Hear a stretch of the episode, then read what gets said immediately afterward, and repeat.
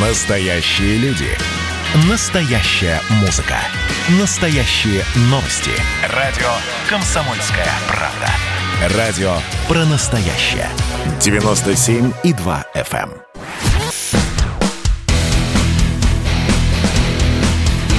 Программа с непримиримой позицией.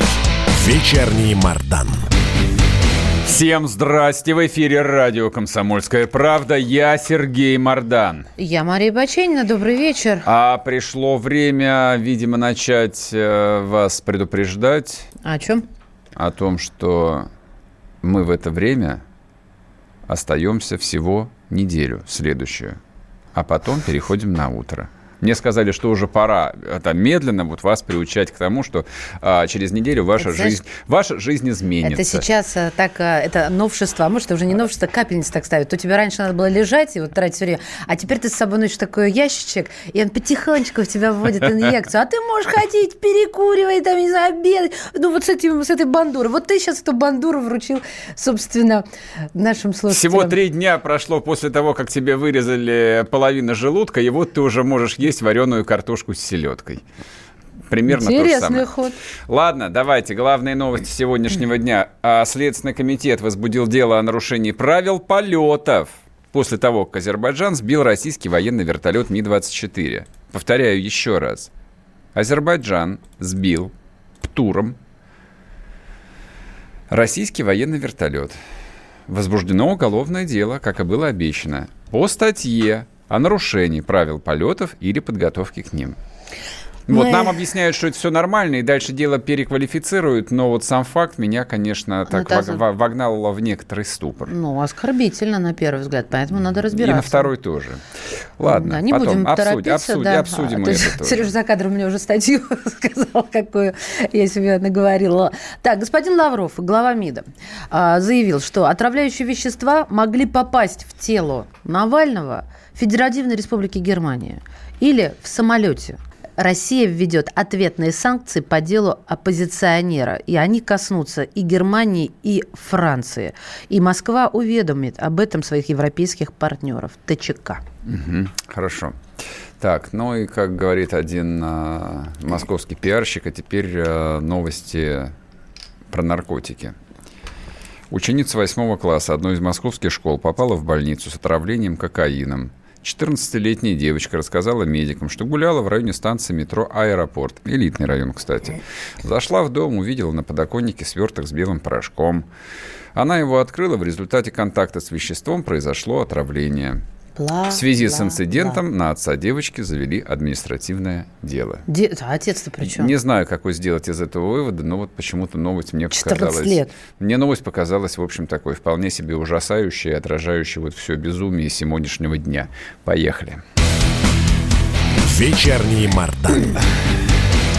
И YouTube-канал не забывайте, Да, пожалуйста. кто включил YouTube, а, тот молодец, тот может комментить а, непосредственно в чате, общаться и с нами, и общаться с другими зрителями, слушателями, но не забывайте нажимать кнопку «Нравится». Вот я смотрю и немедленно нажимаю.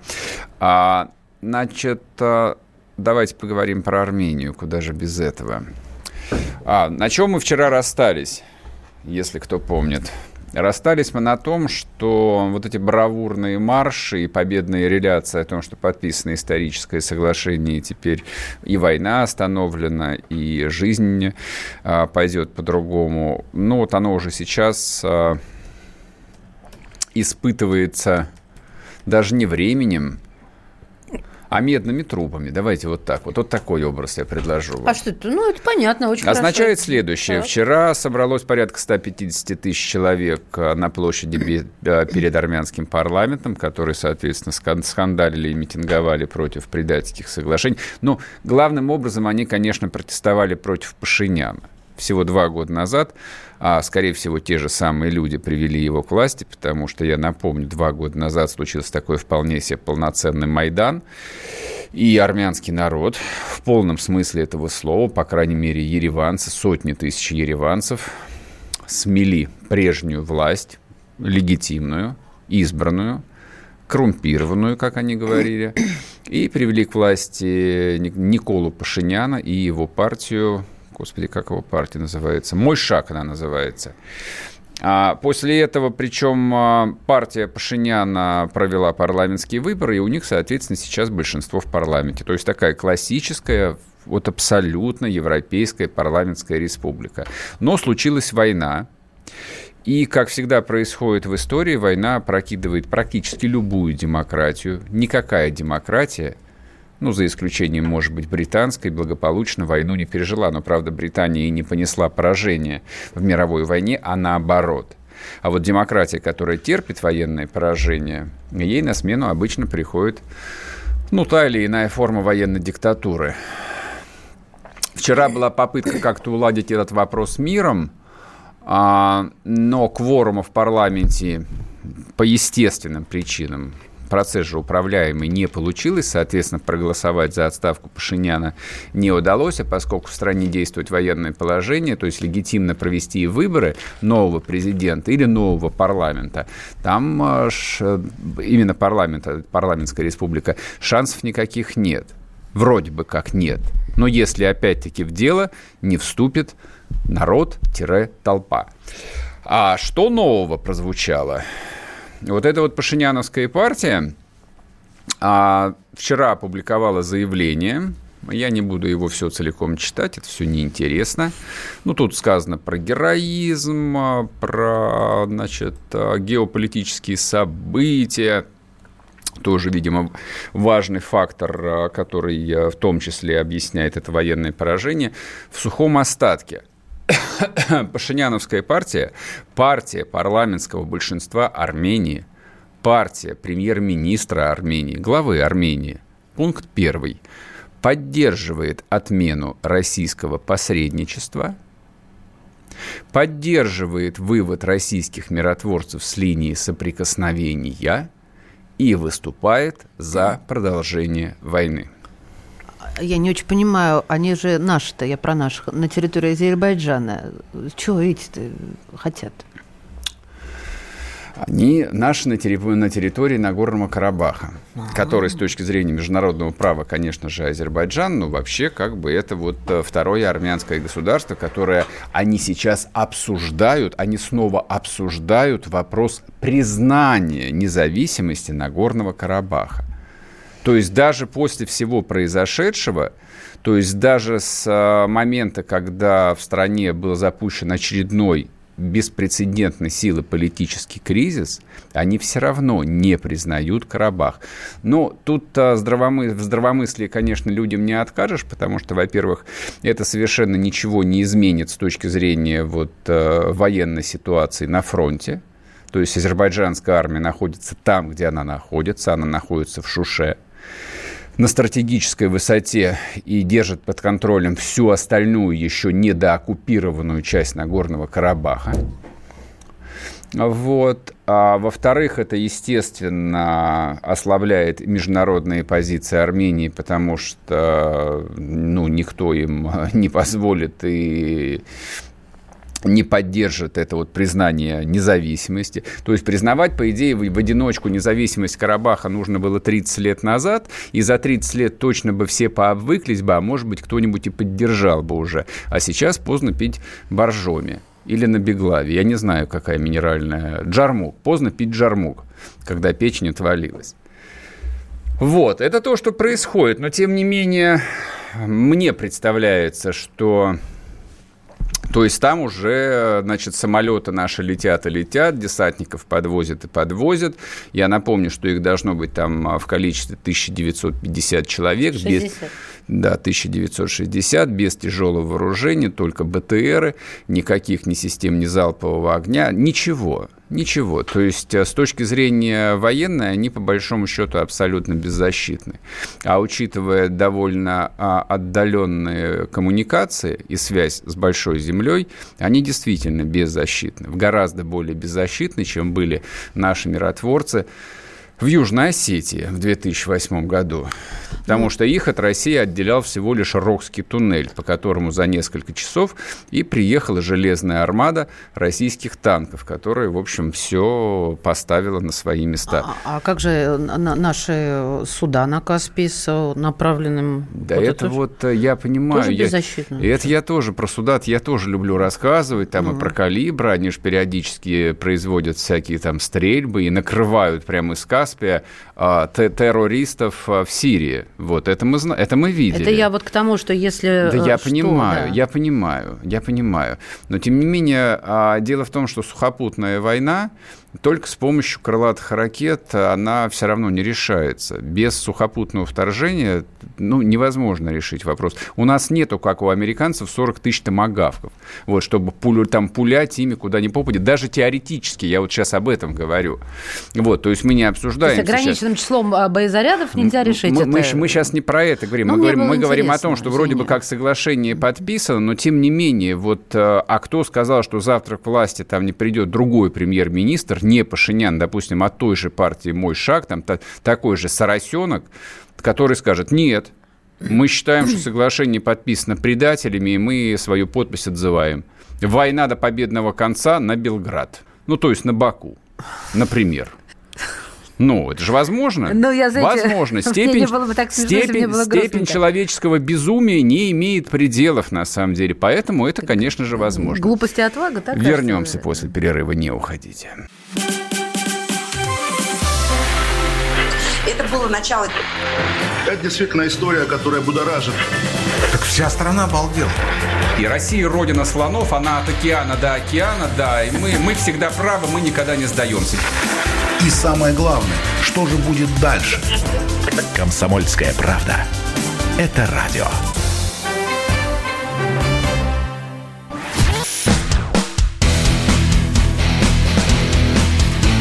Программа с непримиримой позицией. Вечерний Мардан. И снова здравствуйте. В эфире радио «Комсомольская правда». Я Сергей Мордан. Я Мария Бачинина. Добрый Меня вечер. Меня поправляют. Да, конечно, спасибо. Я оговорился не Птурсом, спили его, а ПЗРК. Птурсом а, – это противотанковый ракетный комплекс. Так что, в общем, вы, конечно, верно.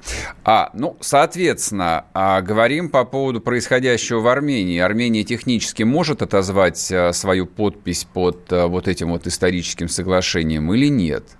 А, но скажем так, руководители России, ну, по крайней мере, в, ранг, в ранге министров, ну, Лавров ничего об этом не говорит, а Путину, в общем, и не по чину это комментировать, на мой взгляд.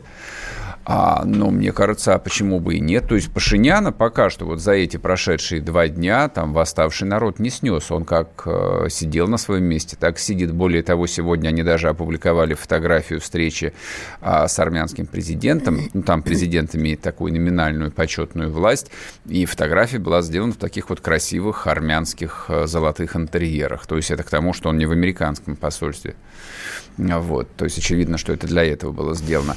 А Пашинян не сдается. На самом деле он сделал сегодня ряд заявлений, сообщил о том, что подписание документа, в общем, как бы делает его тоже, как и Алиева, отцом нации. То есть вот Алиев отец нации, потому что он одержал великую победу, а Пашинян отец нации, потому что он позволил спасти 20 тысяч армянских солдат, которые иначе попали бы в окружение.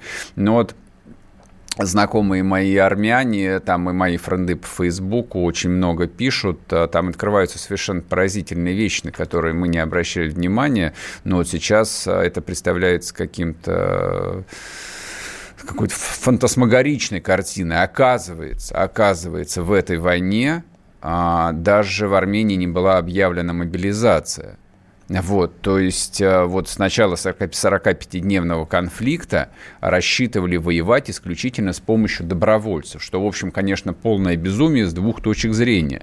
Добровольцы – это, как правило, люди неподготовленные, то есть, ну вот вчера он был, не знаю, допустим, программистом или официантом в кафе, Сегодня ты на него надел э, разгрузку, дал ему автомат, который он в руках никогда не держал, и отправил его в горы. Для чего? Чтобы его убили? Ну, вероятно, да.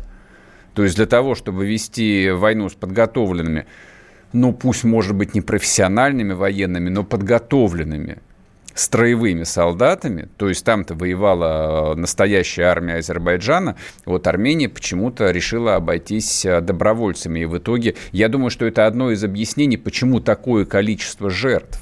То есть просто людей отправляли в мясорубку которые совершенно к этому были не готовы. А люди, которые прошли Первую Карабахскую войну, 91, 92, 3 годов, они обратили внимание, что как раз а, вот а, во время той войны добровольческие отряды, а других тогда не было, то есть Союз только-только распался, вот они как раз а, были сформированы именно в полноценные армейские структуры. И да, действовал режим, режим мобилизации и всего остального. Вот, собственно, вот такая вот картина. Ну, в общем, смотрите, ихний Навальный, да, по фамилии Пашинян, Пашинян, вот тоже теперь продает историю, что он спаситель нации, и, в общем, как бы цепляется он за власть руками и ногами. Я уж не знаю, как его отковыривать теперь они будут. Вот. А, так, поговорим с Александром Скаковым, заместитель директора Института Востоковедения. Александр Юрьевич, здрасте. Здравствуйте. Добрый день. Как вы думаете, политический кризис в Армении, во что он выльется и как быстро? Пашинян а, вообще у него есть шансы удержаться у власти или нет? Я думаю, шансов у него очень мало. Вопрос в том, кто будет вместо него. Потому что, собственно говоря, э, не очень понятна альтернатива Пашиняну. То есть, во-первых, нет э, реальной силы, которая может на власть претендовать. Те, кто э, находится в оппозиции Пашиняну сейчас, это бывшая партия власти, республиканская партия, это, например, э, э, процветающая Армения – это дошраки, ну, у них нет необходимого потенциала, необходимого рейтинга для победы, например, на выборах. Пока что нет, по крайней мере. А, вот, а появятся ли новые какая-то сила, это неизвестно. А если даже появится, то что она будет делать в данной ситуации? После такого вот шока для общества, который случился сейчас, сумеет ли он что-то сделать? Я думаю, что, в общем-то, вряд ли. Поэтому здесь вот Пашиняна есть единственный шанс, если не будет альтернативы. Тогда он может власть удержаться. Но все равно это уже хромая утка. Слушайте, ну там целых, целых 17 политических партий э, в парламенте, поэтому как то нет альтернативы? Там, по-моему, Ну, альтернатив... они карликовые. Карликовая ну, партия. Ну, и страна, в общем, карликовая. Ну, а одного Какие человека достаточно на посту. Он же тоже, да. насколько, в общем, я понимаю, там как черт из табакерки появился из ниоткуда. Там у него ну, ни политической если... биографии не было, ничего. Ну, что была какая-то биография, конечно. Если появится сейчас какая-то новая персона, которая может претендовать на власть, ну, посмотрим. А пока что ее нет, потому что все, тот же самый Царукян, представляющий Армению, все его давно знают, э, давно mm-hmm. видели, ничего за ним нету. Это вот ну, который армянский олигарх, они его так да, называют, которого арестовали да, сейчас. Да, он самый. Вот, собственно говоря, никто, я думаю, сделать ставку на него не станет сейчас. Mm-hmm. То есть у всех рейтинг будет в районе 5-7% максимум. А вот того, чтобы набрал хотя бы 25-30, такого пока не видно. Скажите, пожалуйста, а вот в ситуации военного поражения военные к власти могут прийти? У них остался какой-то авторитет э, в армянском обществе или нет?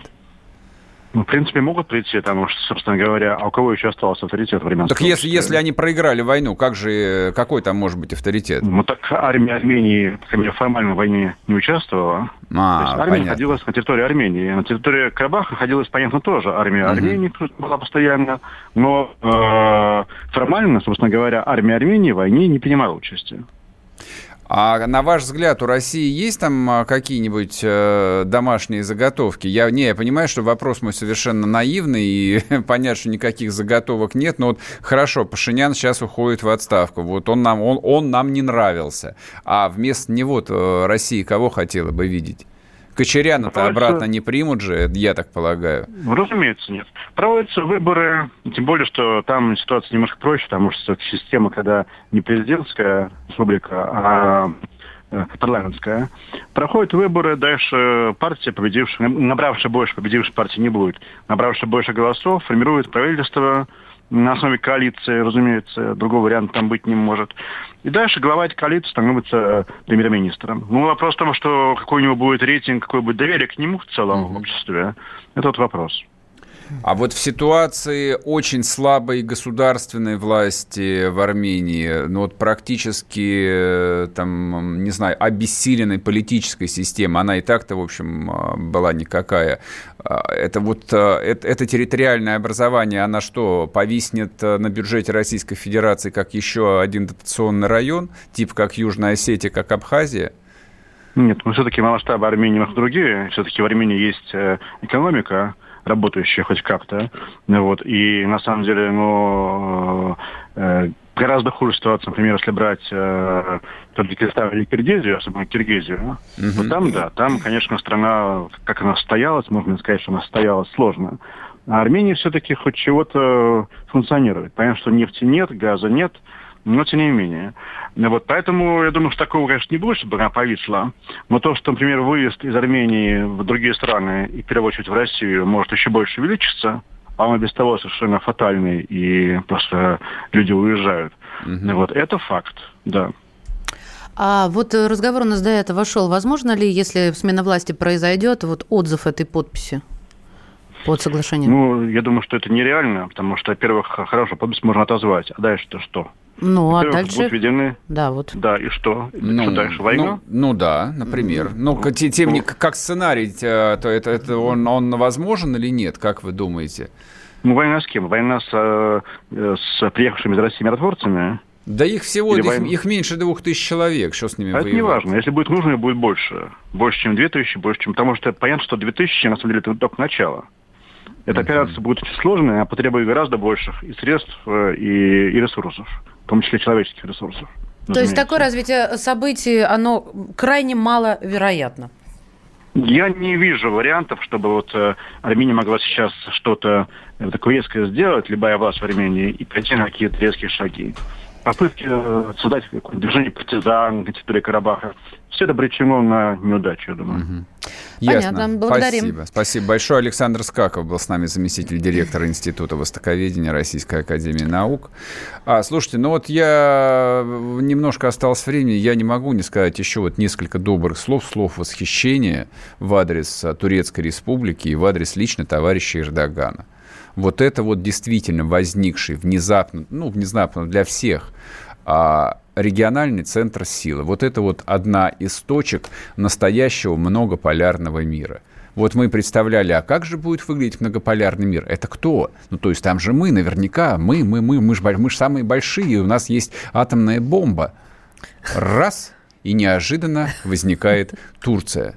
Без атомной бомбы. Не самая большая страна с четкой, сформулированной, ясной, последовательно реализуемой национальной стратегией, с настоящей национально ориентированной элитой, которая любит свою страну и работает на ее процветание.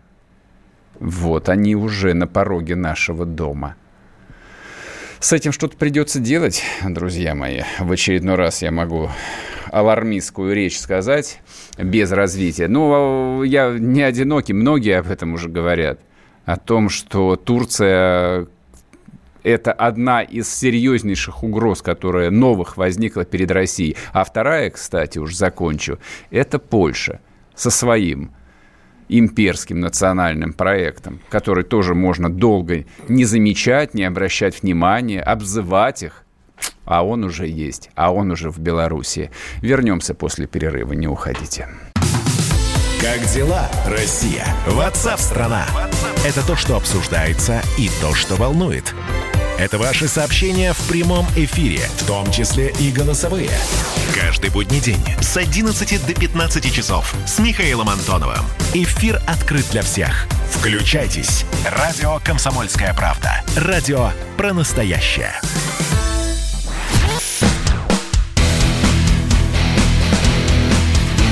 Программа с непримиримой позицией. Вечерний Мардан. И снова здравствуйте! В эфире радио «Комсомольская правда». Я Сергей Мордан. Я Мария Баченина. Вслед э, твоим рассуждениям прилетела «Здравствуйте». Муж работает в Турции. К русским очень хорошие отношения. Жаль, если отношения испортятся. Жаль, мне тоже жаль. Мне тоже жаль. Ну, конечно, а что тут может не жаль? И это нормальная человеческая адекватная реакция. Так Слушай, что... но вообще любые отношения с кем бы то ни было, они всегда однажды портятся. Это первый постулат. А второе, а, плохие отношения между странами, но это как бы вот если за рамками оставить там войну, которой, я надеюсь, там не будет в ближайшее время. Но вот у нас а, были плохие отношения между а, Америкой и СССР, например. А к американцам мы хорошо относились. И американцы на русских, э, на советских смотрели как на диковинных зверушек, и тоже, и общем, принимали у себя в семьях, и принимали в семьи, да, и все, все было классно на Нет, самом были, деле. конечно, какие-то такие... Не было, ход- не, не было, Когда не было. у нас э, в столовке жвачки раскидывали, С иголками. да без, вот так просто рассыпь ее, а наши наивные пионеры начали их поднимать. Вот это было унизительно. Да, что делать? Зато теперь у Что нас, пол- делать? у нас полно как я, жвачек. завернуться и уйти? А у нас под Великим Новгородом теперь делают жвачки. Раньше самолеты делали, а теперь делают жвачки зато. Жвачки а? тоже важны, прогресс, Сергей. прогресс. Оказалось, жвачки гораздо важнее, чем самолеты. Это спорно. Да, и это, это раньше мы думали. А теперь оказалось, что это спорно. Да, именно так. Так вот, я а, от прошлой темы хотел бы а, притормозить немного на Турции. Ну, благо повод есть. Турки действительно совершенно незаметно. Но вот, вот, вот, кстати, турок никто не принимал всерьез. Это Ну, да. на са- на- Туризм, Не, на, вот это на самом, на самом да. деле а, даже китайцев ведь, а, ну, наверное, до середины 90-х, даже до конца 90-х никто не принимал всерьез. Но, тем не менее, было понятно, что там китайцев на минуточку миллиард, то Это есть их да. до черта. Доверие Вот, внушает. и это вызывало, в общем, так, некоторую настороженность. Про китайцев все помнили Мао Цзэдуна лютого. Про китайцев все помнили, что, в общем, они перли там стеной э, на остров Даманский, где мы их душили, душили как котов. И нет, додушили. Вот, и им было все равно, опять-таки, по причине того, что их Миллиард. Понимаете, вот э, ки- китаец, он такой, ему сказано, делает, пока не скажут хватит. И это все не, остальное это не не- совсем так. Это все тоже мифы такие про Но про они же работают в народности. восприятии. Про Народ. турок вообще никто так не думал. Ну, ну вот, а, скажем, а, в, в 90-е годы Турция это, ну что такое была Турция? Это первые шоп-туры. А Турция объективно была очень бедной страной. Но вот кто туда ездил? Я ездил. Я в Турции первый раз был, а, наверное, году, сейчас я вам скажу. А, в Когда 90 завер- завербовали тебя? в 91 или 92-м. Ре- реально бедная страна. Просто бедная. Ну, не нищая, но бедная. Ну а в чем это выражалось? Вот не нищая, ну, во, но бедная. во всем, во всем. Ну, вот я, я, Что, дав- тебе жрать там было я- нечего? да нет, мне нормально Ну. было. Но ты смотрел вокруг себя и понимал, что страна, Разруха. мягко говоря, очень Да. небогатая. Но при этом, даже вот в те, в, на- в начале 30 лет назад, считайте, на каком-то полустанке турецком, где меня ссадили с поезда, вот, э, я увидел, как перрон турки моют со щеткой и с мылом. И вот для меня, а, советского юноши, это, конечно, было невыносимо. Я, я-то тогда уже понимал, что в конце концов появится какой-нибудь вот тот самый Эрдоган, с которым у нас будут проблемы. Потому что народ, живущий бедно, но тем не менее придерживайся- при- придерв- придерживающийся какой-то патологической чистоты, ну что такое мыть себе железнодорожный перрон, ты себе можешь представить даже Конечно, сейчас? могу. Щеткой, с мылом, Я с в пеной. Эстонии местами росла, там это Эстония, самое. это почти Европа. А это Азия. Азияс. Это Турция, которую мы типа 8 раз побеждали в войнах. Казалось бы. А, значит, а, и вот прошли 30 лет. Так. Мы, э, ну, попеременно там вставали с колен, а, в общем, а, боролись с мировой закулисой и вот со вселенским злом, которое хотело нас погубить. У турков те же самые исторические болезни, те же самые фантомные боли. Они тоже бывшая империя. Ну, правда, они после 17 после, точнее, после 18 года так восстановиться и не смогли. То есть Османскую империю расчленили, и они, ну, по сравнению с тем, что было, остались таким э, жалким обрубком. Вот. Но вот самосознание, там исторический бэкграунд, те, кто смотрит турецкие сериалы, прекрасно понимают, о чем я говорю. И это, в общем, а, создает такой стальной сердечник а, внутри нации, который а, не ржавеет, а и вот с этим ты ничего не сделаешь. За ним-то ухаживать за сердечником нужно, да, иначе конечно, заржавеет, конечно, однозначно. Конечно. Это вот работа это, большая. Это все тоже, это все тоже, понимаешь, это же часть а, национальной идеологии, точнее, это часть национальной стратегии, Согласна. которую реализует не просто там президент, а реализует вся национальная элита, по на которую смотрит весь народ. Да? А теперь давайте посмотрим, какую национальную стратегию реализует российская элита, и, соответственно, что про эту элиту думает российский народ. Ну, вот себе напи- напишите, пожалуйста, в бесплатном чате. Напомни, пожалуйста, номер. 8 9 6 7 200 ровно 9702. Вот... Не стесняйтесь, напишите. Как вы думаете, а... российская элита, вот она в себе несет э, понимание национальной стратегии? Но это будет, знаете, вы... из ряда хорошие или плохие. Вы, вы верите в то, что российские политические элиты это, это и политики, и предприниматели, они действительно в голове у себя держат, что Россия там должна стать великой, Россия должна там, войти в десятку крупнейших могущественных государств. Россия должна жить так, чтобы ее народ там не стеснялся ездить э, за границу, там не 10 тысяч семей, а средний класс, ну и так далее. Или нет? Вот. Очень, очень интересно, конечно, найти, как говорится, 10 различий, но достаточно будет и 5 между нашей элитой и турецкой. Не надо даже искать. Почему не надо искать, потому что, потому что общего очень много, действительно. Mm-hmm.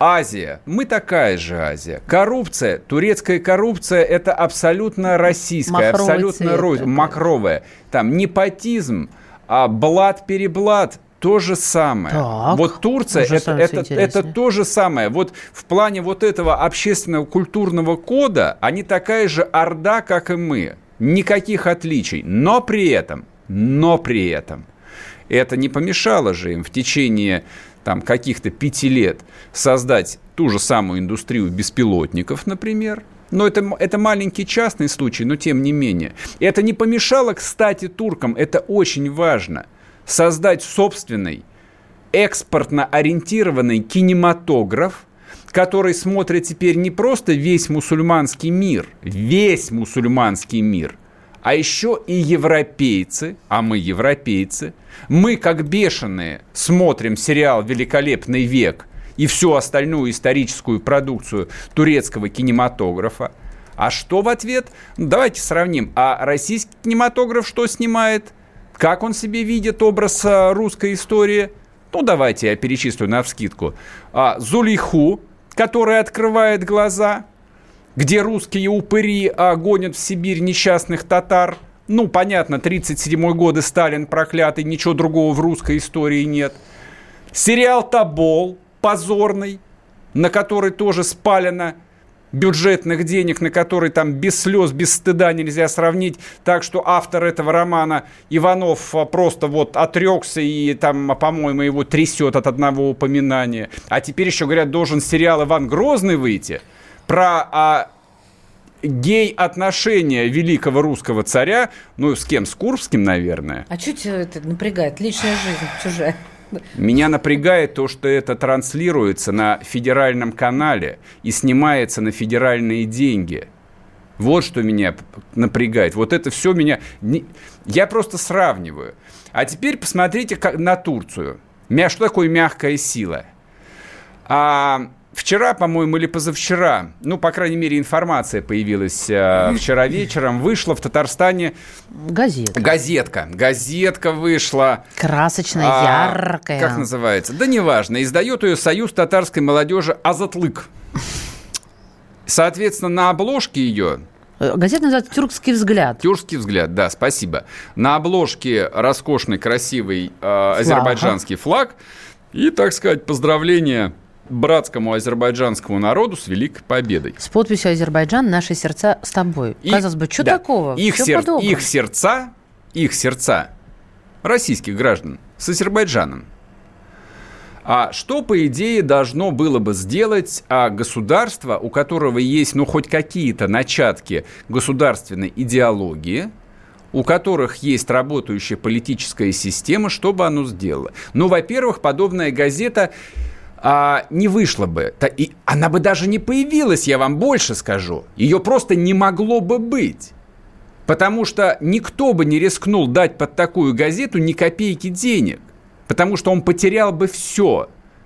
Контракты, его банковские счета были бы арестованы, он потерял бы должность, если бы он работал в госорганах и так далее до бесконечности. Это может быть только в такой стране, как Россия.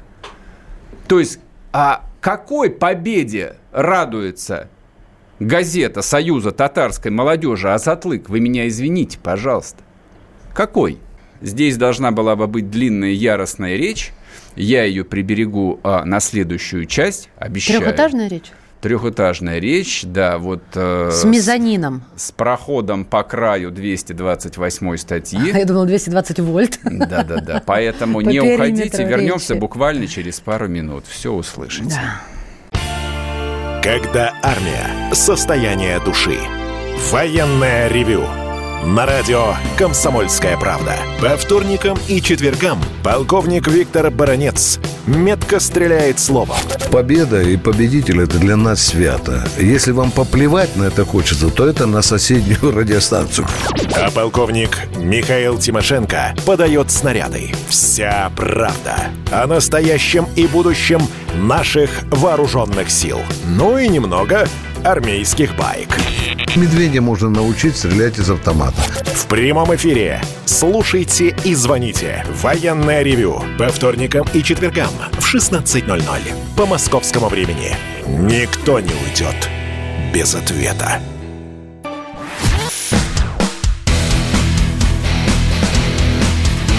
Программа с непримиримой позицией. Вечерняя Баченина. Yeah.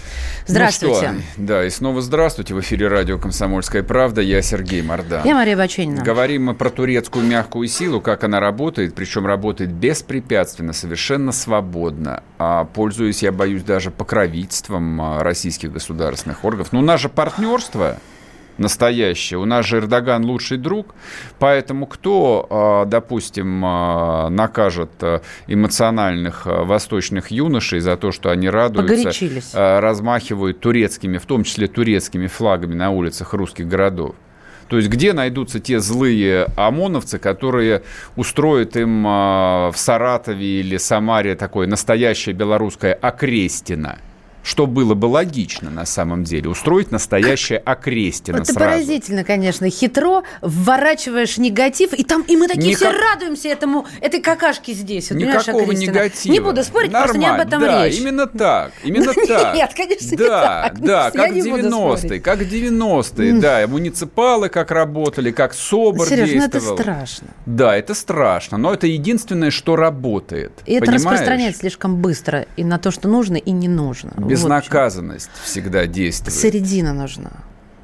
Не будем, да, отвлекаться? Ну, хорошо. хорошо. Да, а то мы в риторике. Да, значит, а, мы вернемся к этой а, совершенно вопиющей истории. А, то есть это не безымянные там торговцы помидорами из ближайшего рынка без регистрации условно вышли помахать флагами. Это как раз не проблема. То есть с этим бы справились миграционные службы. Проблема возникает, когда с флагами турецкими в том числе, выходят граждане Российской Федерации. Причем не только азербайджанцы, что я тоже ну, где-то готов понять. Это отдельный вопрос. Ну, прям на улице городов. А, а, люди, а люди, люди, потомственные россияне, которые ищут а, ну, альтернативу российской идентичности. Понимаете, как бы в чем проблема и в чем опасность? Именно политический проект российской идентичности начинает медленно на глазах проигрывать. Не из-за зловредных усилий вот каких-то конкурентов, а потому что вот он чисто визуально, по идеологии, по наполнению просто э, менее привлекателен. Вот что такое мягкая сила. Мягкая сила ведь заключается не в уроках русского языка, не в тотальном диктанте, который там Россотрудничество, видите ли, отказалось проводить. Да плевать все хотели на этот тотальный диктант, никому это не интересно. И мягкая сила – это не русский язык. На русском языке говорят в том числе и конченые русофобы.